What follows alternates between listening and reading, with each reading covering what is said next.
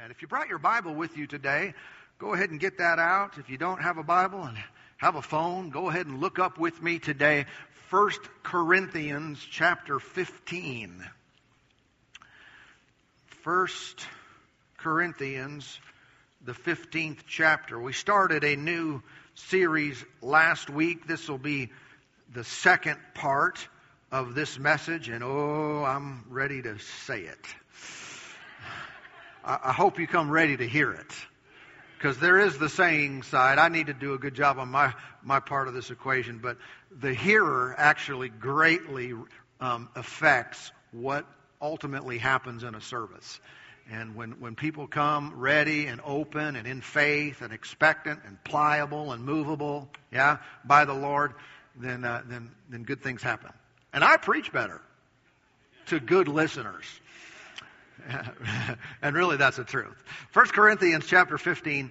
Uh, notice with me verse 1. Moreover, brethren, I declare to you the gospel which I preached to you, which also you received and in which you stand, by which also you are saved, if you hold fast that word which I preached to you, unless you believed in vain.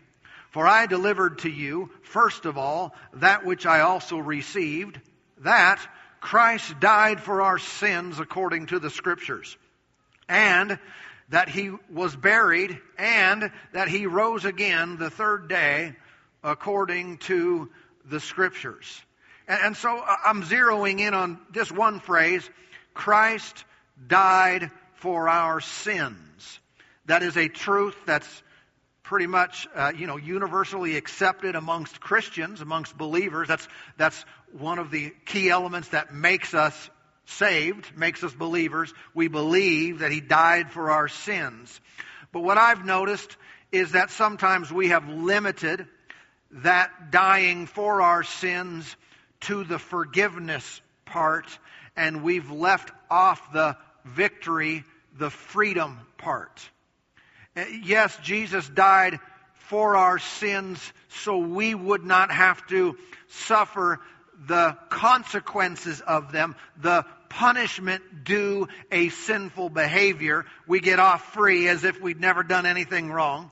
But also, Jesus died so that sin would no longer dominate us. So it wouldn't have dominion control. It wouldn't, it would no longer keep us bound up, locked in a cage. Is everybody with me today? And there are these two components that are necessary for us to be able to take full advantage of all that He died for. And I don't want one stripe to go to waste. You know, I don't want one nail to go to waste. If he suffered it and he did it on my behalf, I want to take full advantage, okay? And so, of course, heaven is like key, and that's the most important thing forgiveness of sins, receiving eternal life. But I believe that our lives in this life, in this world, are supposed to re- reflect uh, freedom. They are supposed to be a picture of, of people that are not just forgiven, they're a rascal, but forgiven but literally they're now overcomers. They are, they live, um, they live in victory. And, and, so the individual who has, uh, you know, you may describe your own life and say, uh, you know, I've received the Lord. I'm, I'm on my way to heaven, but I have trouble resisting temptation. I feel helpless at times.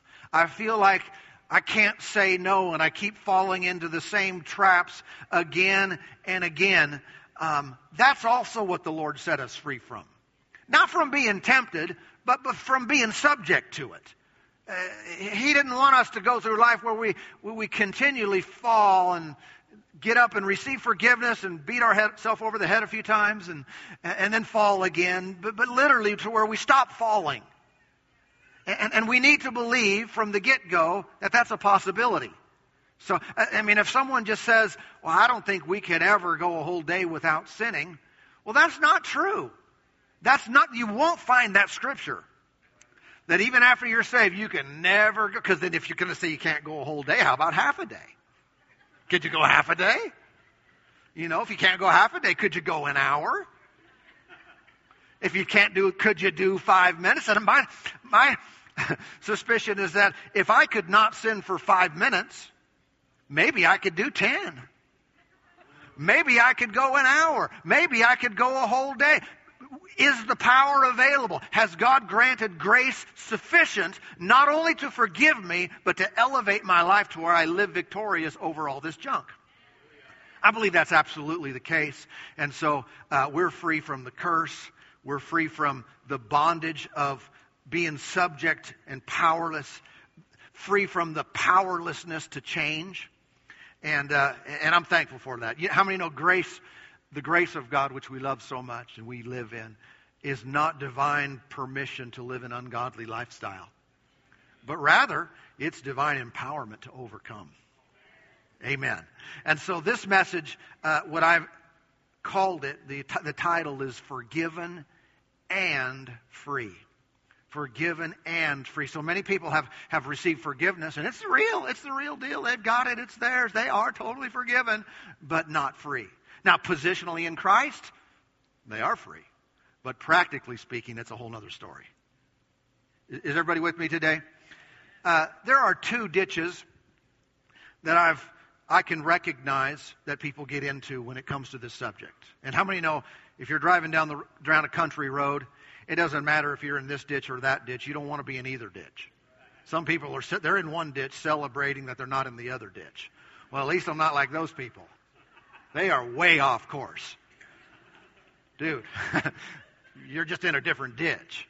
Let's do everything we can to stay in the middle of the road and understand truth because really the you know the enemy doesn't care which way you get off just get off get off track believe something that's not true if we stay in the middle of the road that's where we're free we can go from here to where we're supposed to be.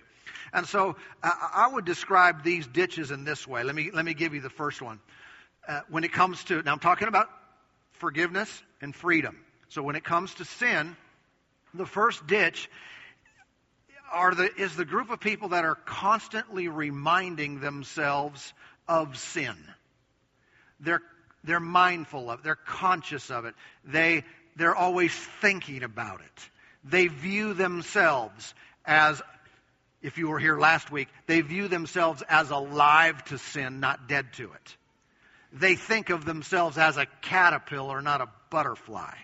They, are still in the old life mentality. This is an Old Testament uh, mindset that they live in. Even though Jesus has already come, already died and was raised from the dead, they're still thinking and living as if he hasn't come, as if he left them in a sinful condition. Yeah? How many understand there's a difference? When you, when you hear me say on a regular basis at the end of our service when, when discussing salvation, you hear me say, We have all sinned. I say that regularly. We have all sinned. There's a difference in that saying and, and saying, We are all sinners. All right? The first one's true, the second is not true. All right? See, we're not all sinners. No, no, no, no, not if you got saved, you're not. It's no longer your nature. It's no longer who you are. Literally, salvation makes you into a brand new person, a new creation in Christ. All right. So, uh, not being a sinner is not synonymous with never doing wrong things. It's just not your nature anymore. Yeah. So, those, uh, uh understand where we're coming from. We're not saying you're a rascal, do better. No, we're saying if you come into Christ, if you receive the Lord, you are a new creation. You're His righteousness. You've been made in His image and His likeness. Live like you live like you really are. Conduct yourself in a way that is consistent with God's uh, amazing power that has already been demonstrated in bringing salvation to your life. Okay, and so uh, if you were, were to put all people on the planet into two categories and from, you know, you really can in, in some ways. In two categories. One category would be the forgiven, the other category would be the unforgiven. All right? Not because the Lord hasn't loved them and paid the price for their sins, it's just they haven't received it yet. Okay? So, eh, which category would you be in? The forgiven or the unforgiven? And by the way, you're not going back and forth. For the believer now, you get put into a category where you are labeled, defined, grouped as the forgiven. Do the forgiven ever do wrong things? Yes. Does that put them back in the unforgiven category? No, no, no, no, no. You're not changing families. We're not changing status. We're still the forgiven. Okay? And I'm going to get to how, how we deal with that, but it's important that we never see ourselves back there. I'm talking to believers now. If you're not a believer yet, you're still over there. And uh, good news, there's a door and, a, and an open invitation. All right? Because the Lord wants you in. All right? So uh, we, we would be in that forgiven category. There are other names we could give it. We could define this a hundred different ways. We would call this category the healed. We would call that the infirmed, the sick, the diseased. Now, again, why? When a believer has a problem in their body, they are not coming at it from, I am the sick trying to get healed. They come at it from, I am the healed appropriating the rights of my redemption.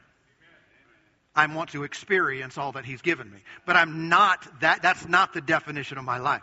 I am not the cursed. If you were to call, call it cur, uh, blessed and cursed, right? I'm not the cursed seeking the Lord to bless me. No. When I got saved, came into the family, I, I mean, we could give scriptures on all these things. Ephesians chapter 1 is an example.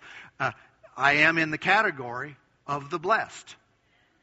Say, well, some people who are blessed, they don't look blessed. That's totally true. And that's why I'm working night and day to help individuals experience the reality of what they really have. Enjoy the blessings, the, the benefits of being a child of God. Because what is, spiritually, isn't always their experience, but that's where we're trying to connect the dots, make the connection, so our experience lines up with who we are. Yeah? Again, you could call this, you could say uh, that we are the saved, the healed, the forgiven, the blessed, the rich, the separated, the redeemed, the, the sanctified. What category are we in? So, whenever we are dealing with sin, and I'm talking about a behavior now, something that we do wrong, that crosses the line, that misses the mark, we're doing it as a saved person, as a forgiven person, and so uh, I don't want to fall into the category I'm men- mentally viewing myself as I'm a bad person now doing bad things. No, you're a holy person who messed up. This is a difference between an old covenant, first part of the Bible, and the new covenant. All right? In the Old Testament, what they did, and it was God's instructions, not the whole Old Testament, not the first couple thousand years, but the second couple thousand years, they were, the, they were given the law of Moses, the Ten Commandments. They were given the sacrificial system. All right? You've sinned, animals had to die. They were sacrificing animals to cover their sin. The blood, the life of one, gave temporary status and protection to God's people. All right? But also, what happened in the middle of that is every time they killed an animal, every time they had a sacrifice, it was a reminder to them that they were sinners. It was a reminder to them that they were not good enough. It would, it would bring what was called a sin consciousness. Know that He is holy and you have messed up royally. And so they would have this practice again and again to reinforce that. Uh, let, me, let me show you in Hebrews chapter 10. Hebrews chapter 10 and, and, and verse 1, Hebrews 10 1, it reads, For the law, having a shadow of good things to come, and not the very image of the things, can never, with these same sacrifices, which they offer continually, year by year, make those who approach perfect. In other words, it covered them for a while. It allowed God to bless them to a degree, but it never totally solved the problem. It, it could not cause them to be born again. Verse 2 For then they would not have ceased to be offered, for the worshippers, once purified, would have had no more consciousness of sins. But in those sacrifices, there is a reminder of sins every year. So it's saying, what it's saying here is what Jesus did, that couldn't do. Those sacrifices reminded them of sins. Jesus' sacrifice was designed to put away a consciousness of sins completely. So where we could literally walk around feeling like, I'm a child of God. I am in the family. I am free. I'm forgiven. I'm holy. I'm righteous. God has made me. Uh, uh this is amazing. But they were designed to remind them of sin. So what we want to watch out for is that our behavior even in dealing with wrongdoing that we, that we get involved in, is not putting us back into the category of the old covenant reminder of sins. And I don't mean that we're going to start doing animals and stuff like that. I don't see people going to that extreme, but we do it in different ways. Sometimes it looks like this, where a person is just constantly asking the Lord to forgive them of their sins. It's like, well, didn't you accept the Lord already? Didn't you receive salvation? And then, you know, they pray for their meal, and I, we pray for our meal. Thank you, Lord. Blessed and sanctified by the word and prayer, right? Um, uh, they'll pray for the food. Thank you, Lord, for this food, and forgive us of all of our sins. Wait a minute. Wait a minute. Wait a minute. Why'd you say that?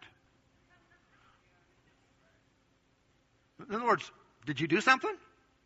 Well, no, just, I don't know. I mean, maybe I did, and I just don't know about it then why do you have a consciousness of sins that says, I just need to continually bring this up just in case? That's a sinner mentality. That's not a I'm saved mentality. Well, just in case. There is no just in case. That's not the way God relates to us now, where we are viewed as sinful instead of forgiven. If you are talking about a specific problem, act, sin that you've committed, then good. And we'll, I'm going to get to that in a second. But just in a general sense, this is a ditch. It is a mentality that some people have where they are basically reinforcing bondage. They are giving themselves over to be a slave to sin, even though Jesus said that, that they have been set free.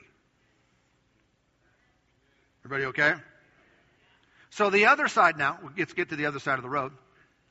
The other ditch would be those that have no acknowledgement, they do not deal with at all any behavior after they've received salvation.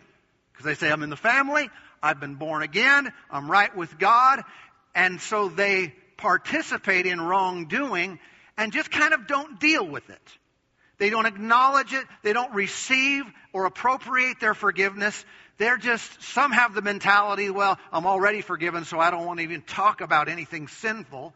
And they're not dealing with it. And because of that, they remain in bondage. There is a proper way to deal with these things that sets us free. I'm going to get to that in, in, in a second. But forgiveness is still something to be received, even though it is a finished work by Jesus. Just like healing is a finished work by Jesus. That's why the scripture says, 1 Peter 2.24, by his stripes we were healed. As far as God's concerned, it's already done. Does it still need to be received? Well, yeah, that's why we teach. That's why we pray. That's why we lay hands. That's why we have gifts of the Spirit. All these things are set in motion so we can take what already exists and make it our reality. It's also true concerning forgiveness. Even though it's already done from God's standpoint, it's already paid in full. Jesus shed his blood, he paid the full price. There is an appropriation of what he did to make it our present tense reality. If we don't do that, we remain in bondage. And we struggle. So, man, I can't stop doing that. Man, I, I shouldn't do that. And I know I shouldn't do that, but I keep doing the same thing again. It's really no different than healing and, and, and the other blessings of God, they still need to be received in this life. Forgiveness is still a present tense activity of God, not just a past tense accomplishment of the cross. Let me show you one verse just in case uh, I, am getting those looks. Some are going, and others are saying, huh, I don't know. Here's James, James 5, James 5.15. Notice what it says. This is James, so he's a pastor, and he's writing to Christians, saved people. He's not writing to the world. He said, in the prayer of faith will save or heal the sick. Heal who? To believers that are already technically healed. He said the prayer of faith will heal them. So it's done, and yet it's still being received. And the Lord will raise him up. And if he has committed sins, they've already been forgiven. No. If they've committed sins, he will be forgiven. Look at that, present tense. Say, wasn't it already done in Jesus on the cross? Yes. That's why they can be forgiven. But it doesn't mean that sins committed by a Christian should be ignored. Should be like, well, I'm just going to act like I didn't do it because I'm already saved. We're not talking about salvation. That scripture is not talking about heaven and hell. Other scriptures that deal with our present tense dealing with wrong behavior are not talking about eternity. They're not talking about heaven and hell. We can look at scriptures that say we are, and we find others that say we will be. Colossians chapter 2 is, is an example of that. Colossians 2.13. And you being dead in your trespasses and the uncircumcision of your flesh, he has made alive together with him, Jesus being raised from the dead, having forgiven you all your trespasses. Well, according to that, all my trespasses have already been forgiven through Jesus. And yet, for the person who's already been fully forgiven, there is still a present tense activation or receiving of God's grace and forgiveness for a specific issue, for certain sins committed. Now, I'm saying all this for a reason. You might think, well, what does this have to do with anything? This has to do with getting free or living free from the bondage of sin. Not just receiving eternal life, because that's really not our, our subject. It is about the person who has received eternal life, who is positionally free from all the junk and all the curse and all the bondage, still struggling with it. And just like I would preach, as and I do, long and hard and strong, and I'll pray with every uh, amount of faith I have to get cancer off of someone's body because I hate it, and God hates it, and He wants it out. It's the same thing when it comes to behavioral aspects. When Christians are are struggling and they're in bondage and they're an idiot again and again. I meant that in a nice way. Because I've been that idiot too. You know, that, that meaning they act the wrong way again and again and again. Why don't you quit? They're in bondage to it. But it's not because God is enforcing it. It's not because, well, the Lord hasn't set me free. Yes, He has. But there is an appropriating of this. There is a taking. There is a, a, a seeing that it's there and I can have it. That changes us. And we're no longer subject to these different issues. All right. It, it would be like if I if I sin against my wife, I do treat her in a wrong way. What would be my appropriate response? What what should I do do with that wrong behavior towards her? Should I just waive the marriage license? We're good. Let me check the paper. Still married. Deal with it. Now, how many know if I treat her wrong, that doesn't, make, that doesn't abolish the marriage. We are still married. But that's probably not the best way to deal with it. I should still ask her to forgive me for my wrong behavior, for my stupidity. Forgive me. Why? Because we're not married if we don't? No, we're still married. That's not the issue. It's like the issue with eternal life. You mean I'm not going to heaven if I don't deal with this sin? No, no, that's not. If you've already received salvation, that's not even on the table. A, a child may need to ask their parents. Uh, a son may need to ask his parents to forgive him for something he did wrong. But does the son's status in the family hinge on that request for forgiveness? No, still a son, still in the family. We're just talking about relationally, that'd be a good idea. And, and, and uh, we should appropriate the forgiveness of God in our own lives. If we don't, our heart gets hard, our heart gets calloused, the devil beat us over with our head with a stick. Huh? It's not relationally responsible to just say, well, I'm forgiven in Christ, I'm a new creation, so I'm not going to deal with it. It is a very big issue that should be handled appropriately. All right, look at 1 John with me, if you would. The book of 1 John, towards the back of the book. 1 John chapter 1. I have much to say, little time to say it. Let's believe together. Because this last few minutes here, last 10 minutes or so, I want to share with you some uh, powerful stuff. All right? In 1 John chapter 1 and verse 9, you might be familiar with it, but it reads If we confess our sins, he is faithful and just to forgive us our sins and to cleanse us from all unrighteousness. Now, watch. Many people are familiar with that verse. That is not establishing a ritual that we should all go through every day. Every time you pray for your food, make sure you confess your sins.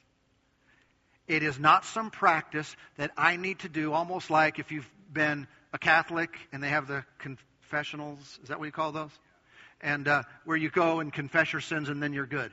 That's not what that is. That's not how we should deal with it. Sometimes Christians do wrong and they confess their sins to the Lord and they feel better about it because I did what the, what the scripture there said. And so, and I'm not saying they're not forgiven. They are forgiven, but many times still in bondage. They're still subject to that behavior. It still rules them. It still dominates them. We're not talking about heaven or hell. Heaven or hell. This passage is written to Christians. I know there are some who have taught that this first chapter is not written to Christians, but you would never tell a sinner, an unbeliever, to confess their sins so they go to heaven. Right? For one, that's impossible. To confess all your sins.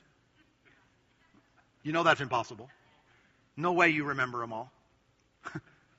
Secondly, the scripture tells us that the way a person goes from, from uh, sinner to saint, from lost to saved, is by confessing Jesus as Lord. Not confessing who we are, confessing who He is to, in us. Yeah? So, this passage is written to Christians and saying, if we confess our sins, we can't let that just be an Old Testament sacrifice. Or I'm going to confess my sins again. Almost like some ritual where you do and it's basically making us sin conscious again. I'm reminded every time, every day I do this, and all I'm reminded of is I'm a rascal, and I'm, I'm missing the mark. That's not the design of this. It's designed to get us free. Okay, the word confess, Greek word homologeo. Two words, homo, same, logeo, to say, confess, to agree with, to acknowledge, to say the same thing. If I confess my sin, I am saying the same thing as who? As God. Basically, I want to come into agreement with God about whatever I do. What does the Lord say about that sin? Here's what he says. And there are two parts to this. The first thing say he says, it's wicked, it's evil, it is abhorrent, it is beneath you. It's what Jesus died for. It is dark. It is, uh, it is deadly. In other words, I don't want to view this as light. I want to say, how does the Lord see this behavior? You want to know how he sees it? He hates it. And I want to agree with him to where I can say at the same time, you know what? I hate it too. Even if you have to say that by faith, because your flesh says, I kind of like it you make a decision and you say, I hate this. It's beneath me. It's not who my father is. It's not who he created me to be. It, absolutely not. I despise it. This is wicked. I hate it. I'm not going to treat it light. I'm not going to act like it's no big deal. Ah, everyone's doing that. No big deal. You know, there's no curve. We're not grading on a curve here. It's just wrong. And if I will call it what it is, that's the first step and say, This is wicked, this is evil, I, I don't want anything to do with this. Do you ever do you ever have that conversation with the Lord? It'd be helpful. Been struggling with something again and again and again. Look it in the eye and say, absolutely not. This is no way who I am. It's not who God is. So I agree with him that it's bad. And secondly, I agree with him that it's been paid for in full through the blood of his son that Jesus shed his blood and he defeated it. He conquered it. He paid the price for it. He ripped it of its dominion, power, and, and a right to rule me. And Jesus was sufficient. His sacrifice was enough. So it will no longer dominate me, rule over me. It will no longer remain in my life. I believe there is the, you know, it's like there's the punch of sin and then there's the, then there's the knockout punch of God's grace. It is not even an equal fight. I'm going to call it horrible. Oh, it's awful. It's dark. I'm going to say, but the grace of God, kaboom. Yeah, not even a fair fight. Not even a measured match. This is like, you know, the batter who gets up in baseball and uh, Jesus is on the mound. And he throws the first pitch and the batter says, I quit baseball. not only, not only am I going to strike out, no, I'm not even in this game anymore. It, it's the Old Testament. Remember, the enemy comes in like a flood, and the Lord raises up a standard against him. Jesus feeding the multitudes, and not only did everyone get a full stomach, did everyone get fed well, the boy was sent home with a week's worth of lunches. Yeah, it's God who always does too much, always over the top sin abounds, grace does much more abound. So I want to say about sin that I've committed, that I may have committed many times, the same thing the Lord says. It's horrible, it's awful, but your power is so much greater. This is, this would be the area where someone might plead the blood. You know that, that phrase? It's not really a, that's not a biblical phrase, but the principle is there. Uh, this is where I stand before the high court of heaven. They say, so, you've been accused of, uh, theft and lying and cheating and whatever. And uh, how do you plea? What do you plea? Uh, they're looking for innocent or guilty. I'm saying blood. How do you plea? Blood. In other words, it doesn't matter. It doesn't matter because his blood was more powerful and greater than anything that I've ever done, anything I've ever done wrong. And, and, and, so let me give you this one more word. This is, this is the, one of the most important things to say today. You all know this word. It's called repentance. Repentance. We say when we give our lives to the Lord, I repent of my sins. That means we turn from it, we change. It's a needed component in the freedom that we experience from the bondage or the control that sin has in our lives, if it does. It's called repentance. Some confess their sins, but they don't fully repent of their sins. And the word repent means this. This is the simple definition, but I want to give you the bigger one so you get it. The simple one is it's a change of mind. That's what literally what the word means is a change of mind. But I was reading from a Greek scholar, uh, Rick Renner, and he writes this about repentance. He said, when the words meta and nous, to the two Greek words, are combined together, the new word depicts a decision to completely change the way one thinks, lives, or behaves. This doesn't describe a temporary emotional sorrow for past actions. Rather, it is a solid intellectual decision to turn about face and take a new direction, to completely alter one's life by discarding an old destructive pattern and embracing a brand new one. True repentance involves a conscious decision both to turn away from sin, selfishness, and rebellion, and to turn toward God with all of one's heart and mind it is a complete 180 degree turn in one's thinking and behaving.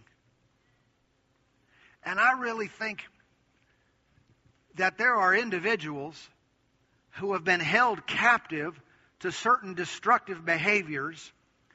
And one of the keys that you're lacking is a very serious heart to heart before God that says, it is what it is. This is the confession part. Jesus did what he did, and I abhor this. And by your grace, I am not going to be this way. I'm not going to live this way. I'm not going to submit myself to these things any longer, but I'm turning around. I'm going a new way. I'm going a new direction. Instead of a casual, Lord, forgive me my sin. Well, it might be too flippant to really to really describe what the Bible talks about in repentance. Are you forgiven? Sure. Are you losing your salvation over that? No. Are you possibly still in bondage? Yes. And when someone deals with things in a sincere, heartfelt, I'm turning away from this manner, they access the grace of God which provided for G- by Jesus on the cross, to change. I'm not talking about willpower. Well, I'm just going to will myself to not be that way anymore. No, we're talking about intersecting with something that is far beyond our own ability, our mentality. We're talking about God level stuff here that changes us to where next time that happens, I react different. Next time I'm tempted here, wow, it's different now. I can say no. Now, some, some, some don't want to do this because, because they feel like a hypocrite. What if I say all that? What if I take the Lord serious like this and I really deal with it and then I do it again? Don't be led by fear. Believe this. Believe it as much as if you were dying of a disease, how you have to hold on to the horns and say, I believe by his stripes I'm healed. Believe that by his stripes you were set free.